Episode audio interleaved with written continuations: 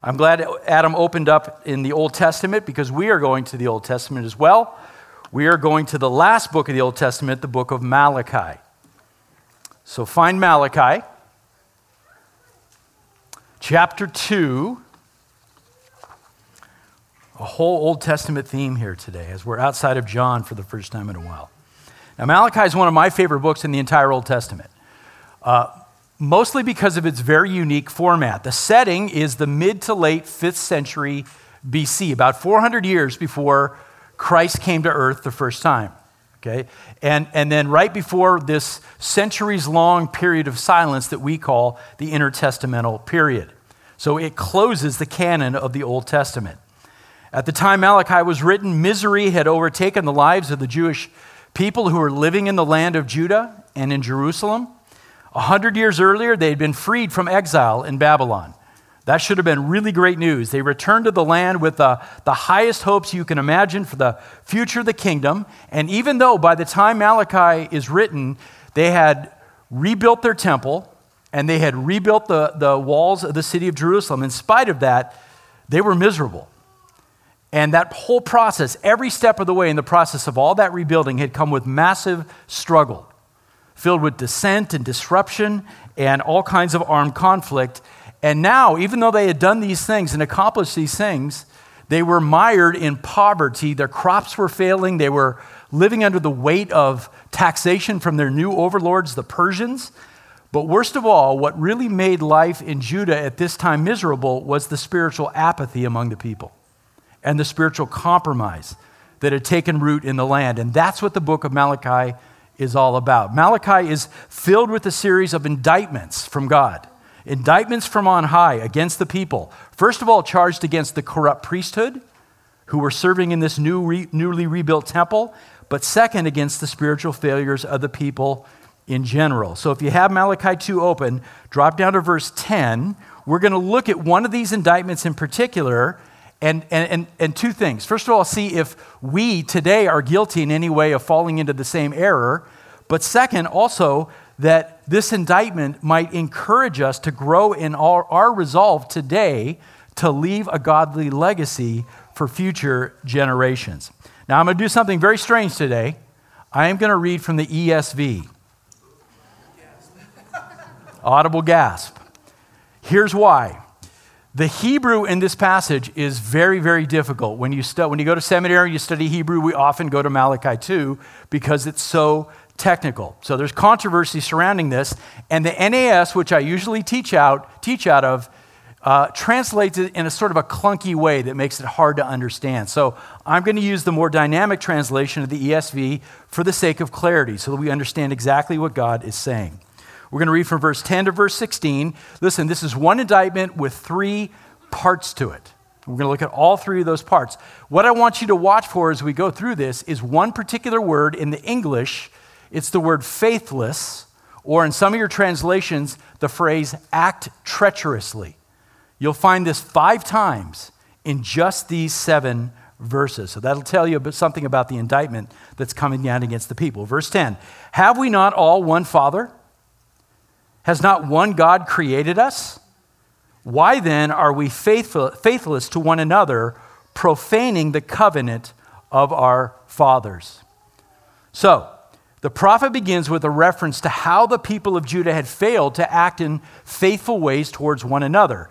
In your relationships, God says, you are acting faithlessly or treacherously towards one another. In case you're, you're wondering, well, what does the word treacherous mean in English? Let me give you a few synonyms deceitful, deceptive, unreliable, disloyal, and my favorite, false hearted towards one another. So, whether we're talking about the Jews under the old covenant or we're talking about Christians under the new, community life among God's people is to be marked by faithfulness towards one another, not treachery. Faithfulness, not treachery. That means living out God's commands as one people, united in purpose, united in mission always striving to fulfill our commitments to each other and our covenant promises to each other. And when that happens, when the members of the community are, are living this way, it brings shalom to the community. It brings peace and prosperity and joy. But that was not happening in the days of Malachi. In that day, Judah was filled with men and women who were only out for themselves, living selfishly, deceitfully, disloyally, and false hearted towards one another. So, look, the prophet asks in verse 10 Don't we all have one creator? Don't we all have the same father? In other words, look, aren't we all united in this thing we call the family of God? And if we are, why is it that we're acting so treacherously against one another? And he says, by doing that, we profane the covenant of our fathers. Abraham would be ashamed of the way that we are acting in these days. So that's part one. It's a very general thing. Let's look at part two. Look at verse 11. Verse 11 Judah has been faithless, and abomination has been committed in Israel and in Jerusalem. For Judah has profaned the sanctuary of the Lord, which he loves, and has married the daughter of a foreign God. So here the prophet moves from a general lack of faithfulness to a very specific treachery, entering into marriage with someone who does not know and does not worship the one true God. Specifically, Malachi is referring to certain men in Judah who were turning away and divorcing their Jewish wives and were then going and marrying women from foreign nations, taking wives who worshiped false gods. Nehemiah, by the way, also confirms that this was taking place at the same time. Nehemiah 13 says this In those days, I, Nehemiah, saw that the Jews had married women from Ashdod, Ammon, and Moab. As for their children, half spoke the language of Ashdod, and none of them was able to speak the language of Judah. So I contended with them, Nehemiah, says. I made them swear by God, You shall not give your daughters to their sons, nor take of their daughters for your sons or for yourselves. Listen to this. Did not Solomon sin regarding these things? What a challenge. See, the law of Moses had been very clear that marrying pagans was strictly forbidden among his people. And the reason for that should be obvious to us. When you import idolatry into a relationship or into a family, or into a nation, even, you run the risk of infecting everybody with false ideas and false religion. And Satan is so clever to take those false ideas and false religion and draw people away from the truth. Now, make sure you understand this. This is not a prohibition against dating or marrying outside of your race or your nationality. This is a spiritual issue. People have gotten this wrong over the centuries. This is about worship, not about skin color, not about culture, even. In fact, the Jews were permitted to marry foreigners if they were true worshipers of Yahweh. In fact, Boaz, taking uh, Ruth as his wife, is a prime example of that. But in this case, in the days of Nehemiah and Malachi, the men of Judah had apparently grown infatuated with nearby women who were idolaters, and by marrying them, they were allowing false worship, false ideas to seep into the land. And look, Malachi doesn't hold back in his condemnation of this. He says it is detestable in God's sight. It is an abomination to him. In fact, look at verse 12, the very next verse. He says, This is how serious this is. May the Lord cut off from the tents of Jacob any descendant of the man who does this, who brings an offering to the Lord of hosts. So, a man who chooses to unite himself with a pagan idolater in marriage should be cut off from the community, his line of descendants washed away from the record books. Wow, that's pretty serious. So, application for us hear me on this. Far too often, young people in the church today, during their dating years, they hear this idea, well, we shouldn't date unbelievers, and they think it's a, just a suggestion. It's not. It's not a suggestion, it is a command. Now, I realize we're not under, not under the Mosaic law, the church is not Israel or Judah, but that principle remains just as true today as it did in the days of Malachi. In fact, so much so that Paul took the time to reiterate that principle in 2 Corinthians 6. He said, Do not be bound together with unbelievers. That, that's pretty clear. He says, For what partnership have righteousness and lawlessness, or what fellowship has light with darkness? And then picking up on the Old Testament theme, he writes, What agreement has the temple of God with idols? Serious stuff. Folks, human nature hasn't changed over 2,500 years. The threat of infection from idolatry is still a threat to God's people, maybe even more so today than it was in the days of Malachi. And we're just as likely to be drawn away today from the truth and exploited by the enemy as people were back in the 5th century BC. So pay heed to this warning. If you profess to love Jesus and to be a worshiper of the one true God, why would you choose to marry someone who doesn't share that in common with you? Why would you do that? That would be crazy. If Christ is at the center of your life, it would be so counterproductive to unite yourself to someone who has a completely contrary worldview than you do. And the only justification that I've ever heard for somebody saying, Well, I'm going to do it anyway, and I've heard this many times as well, I just, I really love her. Or I really love him. But listen, when we claim to know God, we claim to trust in the authority of his word, but then we willfully go out and unite ourselves with an unbeliever in the most precious relationship that God made for us, acting as though our emotions and our feelings matter more than God's word, then what we do what Malachi points out here. We profane God's name. In other words, we disrespect him when we choose to do that. So, part one of this indictment against Judah is a general lack of faithfulness in relationships. Part two is entering into the covenant of marriage with an unbeliever. Now, let's look at part three. This is where divorce comes into play. Look at verse 13. And this second thing you do, God says, you cover the Lord's altar with tears, with weeping and groaning, because he no longer regards the offering or accepts accepts it with favor from your hand. And you say, Why does he not? Now, imagine the audacity here. Here are, we have men who are trading in their, their Jewish wives for younger models, right? For pagan women, and they think they can just casually come into the temple and drop an offering on the altar of God and he should be happy. Think of that. But now, look, their lives are falling apart. The rain isn't falling, and the crops aren't growing, and they're wrestling with poverty and hunger. So they come to the altar of God with, and I would call them crocodile tears, right? Crocodile tears, thinking that they can hide their sin from God, as if He doesn't know, that they can manipulate the God of the universe to somehow bless them in spite of their sin. And they're like, oh, I just don't understand. Why don't you receive my offerings? Well, Malachi tells us. You want to know why? Verse 14 because the Lord was a witness between you and the wife of your youth, to whom you have been what? Faithless, though she is your companion and your wife by covenant. Listen, God is not a passive, passive observer when it comes to marriage. He's not a passive observer. Whenever I officiate a wedding, I always make a point of saying that what is happening on that day is not just a party, it's not even just a legal contract. It is a sacred covenant that's being made between two worshipers. And God is the ultimate witness to that covenant. And he deserves to be because he's the giver of life, he's the designer of marriage, and he's the very definition of love. So, in effect, what God says at a wedding is this I have seen this, I confirm it, and I record it in heaven. But in the days of Malachi, the men of the community were trashing their promises that they'd made to these wives. They are trashing what God had witnessed and recorded. So, of course, he's not happy with their offerings. Of course. Now, if we're not careful, we can find ourselves falling into a similar trap even today. In our homes, in our marriages, we can go through periods of struggle where we are not at peace with one another, where our communication has broken down, where there's a lack of confession of sin, where there's a, a lack of forgiveness between spouses where the husband's not leading well and the wife's not yielding well either. And what happens when, that, when those things are going on in the home is all of life becomes a big stressful mess.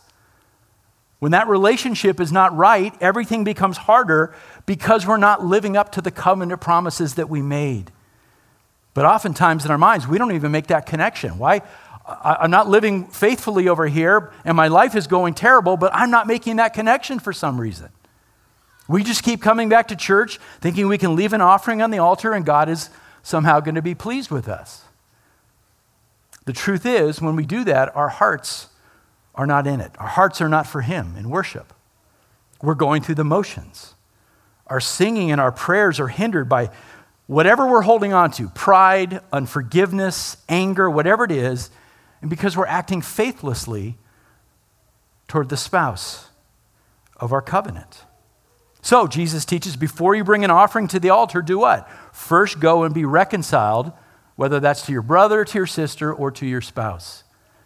if you want the offering to be received by the Lord. Make sense? Now drop down to verse 16. For the man who does not love his wife but divorces her, says the Lord, the God of Israel, covers his garment with violence, says the Lord of hosts. So guard yourselves in your spirit and do not be faithless. Now, that is a strange sounding statement. When a man divorces his wife, he covers his garment with violence. By the way, other translations say he covers his garment with injustice or with wrong. Well, this is a cultural reference, again, that goes back to the time of, of Judah. And actually, you see it played out in the book of Ruth. Remember how Ruth goes to Boaz, and Boaz says, Well, who are you? And Ruth says, What? I am Ruth. Spread your cloak over me, for you are a kinsman redeemer. Spread your garment over me. So the Hebrew custom was for a man, when he wanted to show his intentions to marry a woman, he would drape his outer garments over her shoulders, and it pictured his protective care over her, his protection and provision for that woman. So we come back to Malachi now. What God means here is that when a man becomes faithless towards the wife of the covenant and, and, and faithlessly divorces her, he in effect yanks that garment from her back. He takes that garment that was once there, he yanks it off of her, and he exposes his wife, makes her vulnerable to injustice and maybe even physical violence. It's a very graphic picture that we should take seriously. Now, it's not my intention today to go into the details of divorce. That is a whole sermon series in and of itself. And I know that there are many here that have been damaged by divorce. It's a very touchy subject. Not planning to go there today. If, if you ever wanted to talk about that, please reach out to an elder. What I really want to get at is the principle that I skipped over here in verse 15. Look there, verse 15. It says, Did he not make them one with a portion of the Spirit in their union? Now, this is likely a reference to the original marriage in the garden between Adam and Eve. Did God not make Adam and Eve one? Well, of course he did. And the idea here is that the Spirit's power, get this now, was sufficient to grant any number of wives to Adam. Right? God could have, God could have done that if he wanted to. But his plan was very clear one man and one woman in a one flesh relationship. So divorce is contrary to God's original plan because it violates that oneness. He's making the connection there. And then he goes on, and what was the one God seeking?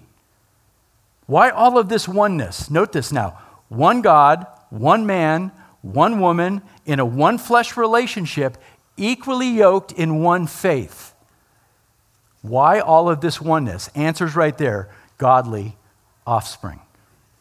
Godly offspring, says the Lord. So guard yourselves in your spirit and let none of you be faithless, there's that word again, to the wife of your youth. So here's the big idea that I want to end with today godly offspring. Let me say this to the many young couples here at Oak Hill, or the youngish couples here at Oak Hill. Youngish, Grant. The Lord desires to produce godly offspring through your one flesh marriage.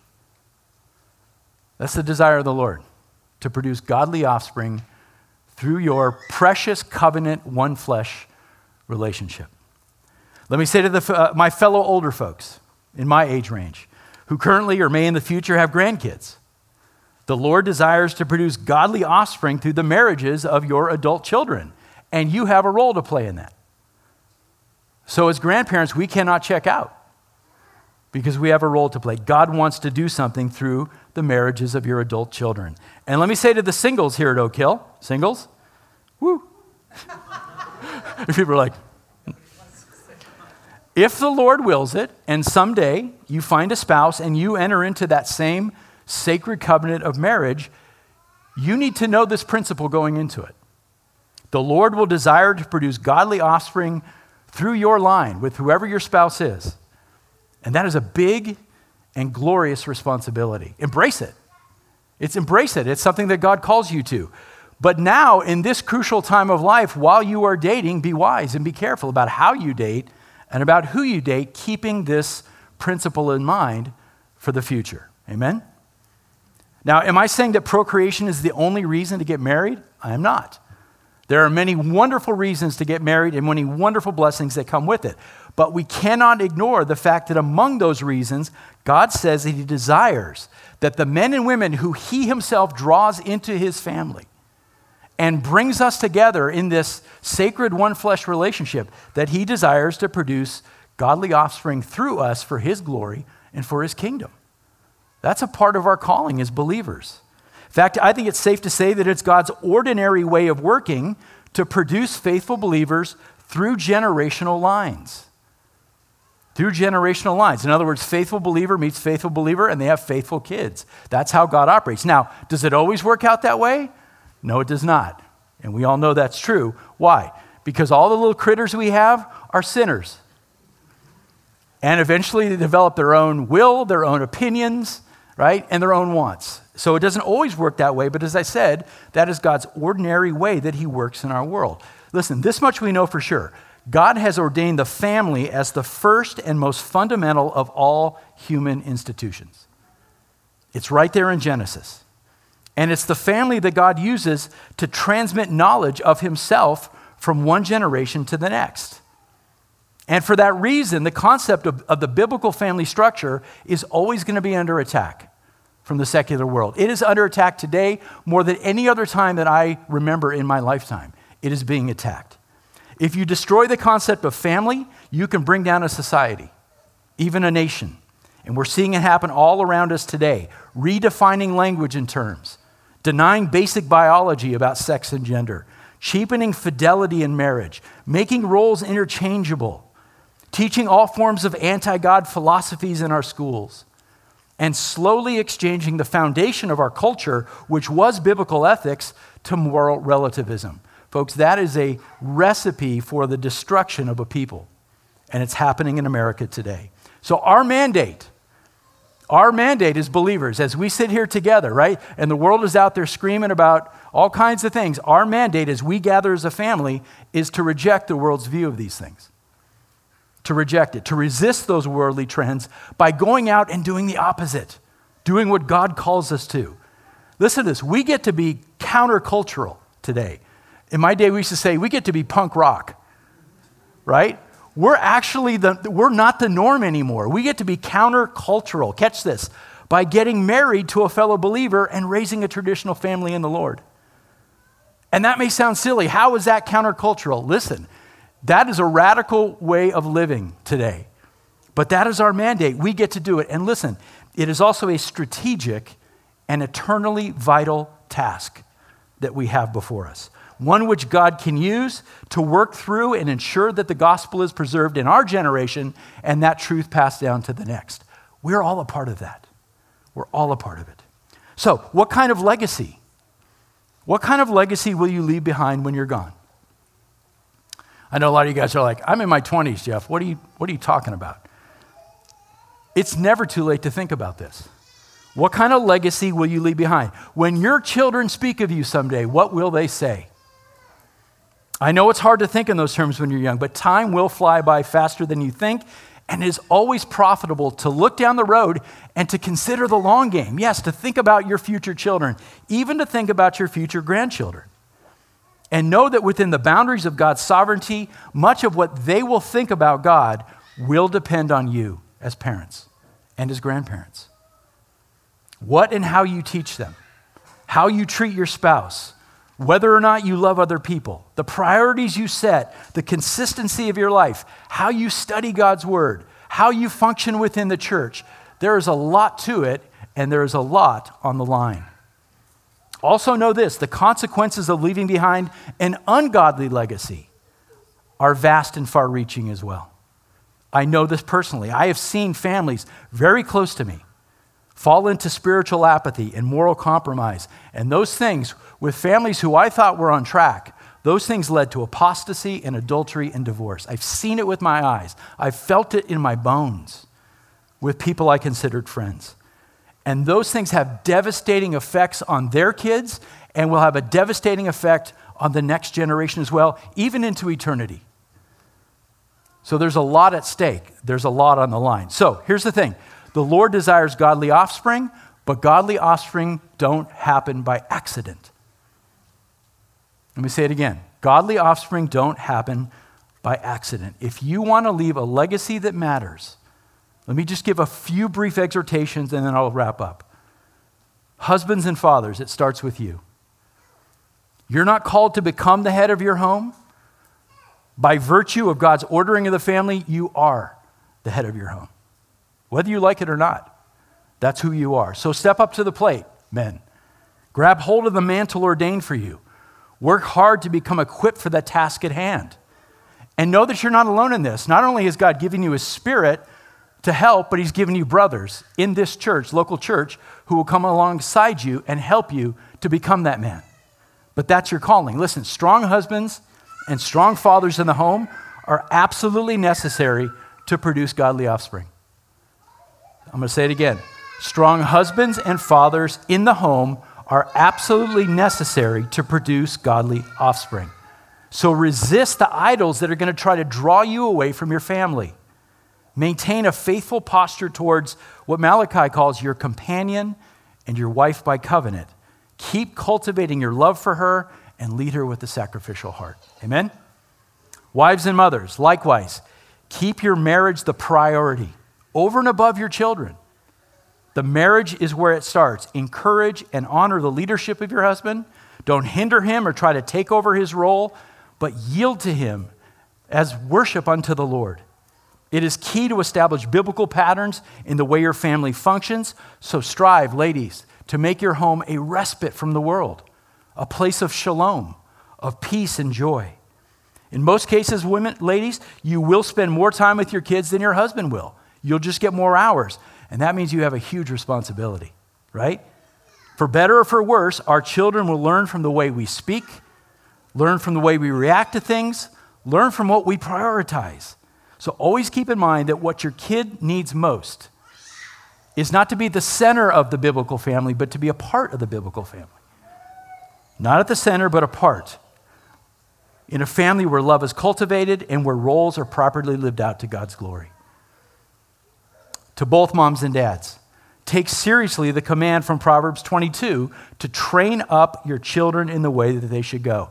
Listen, do not outsource the training of your kids to anyone, not to your Christian school. And as much as we love Meredith and the Acorn Ministry and her team, we don't outsource the training of our kids to them either. The, the school curriculum, the Sunday school curriculum, are to be supplements to your training in the home. Be aware also that the world is trying to train your children, right? The world is trying to disciple your kids each and every day. Social media and the internet have changed everything. They will fight against you every single day for more influence over your kids than you have.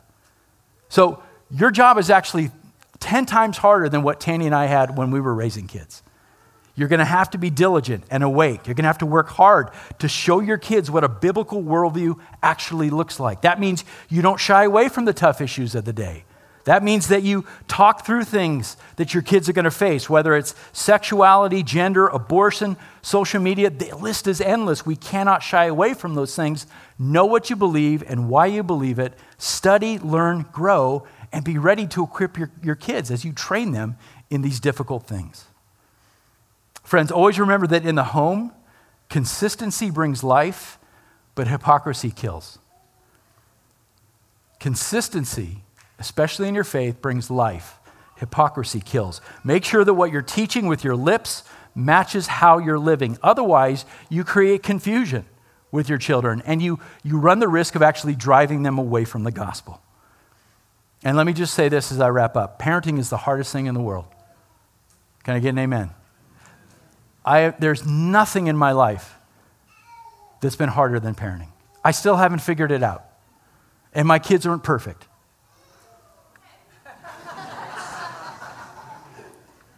But what a blessing to be called dad and now to be called papa. And what a worthy task that God has given us to raise up and train generations, future generations of faithful worshipers. What does God want from our one flesh? covenant marriages, godly offspring.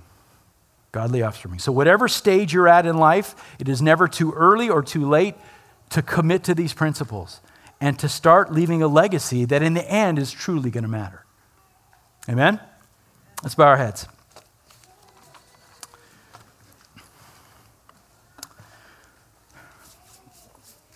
God, I thank you for this morning. I thank you even for the, the voices and the cries and the, just the sound of the kids in the back, Lord. What that tells us is that you are doing a work here at Oak Hill. You are giving us this incredible blessing to train the next generation.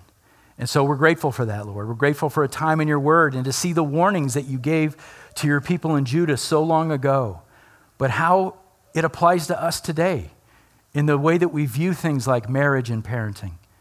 Lord, I know that there will be many more opportunities we'll have here at Oak Hill to flesh these things out, but for today, for today, Lord, I pray that you will give us a grand vision for this calling in our lives and that you will continue to strengthen us as a people as we seek to be faithful to raise up that generation. Lord, thank you for this morning. We love you and praise you in Jesus' name.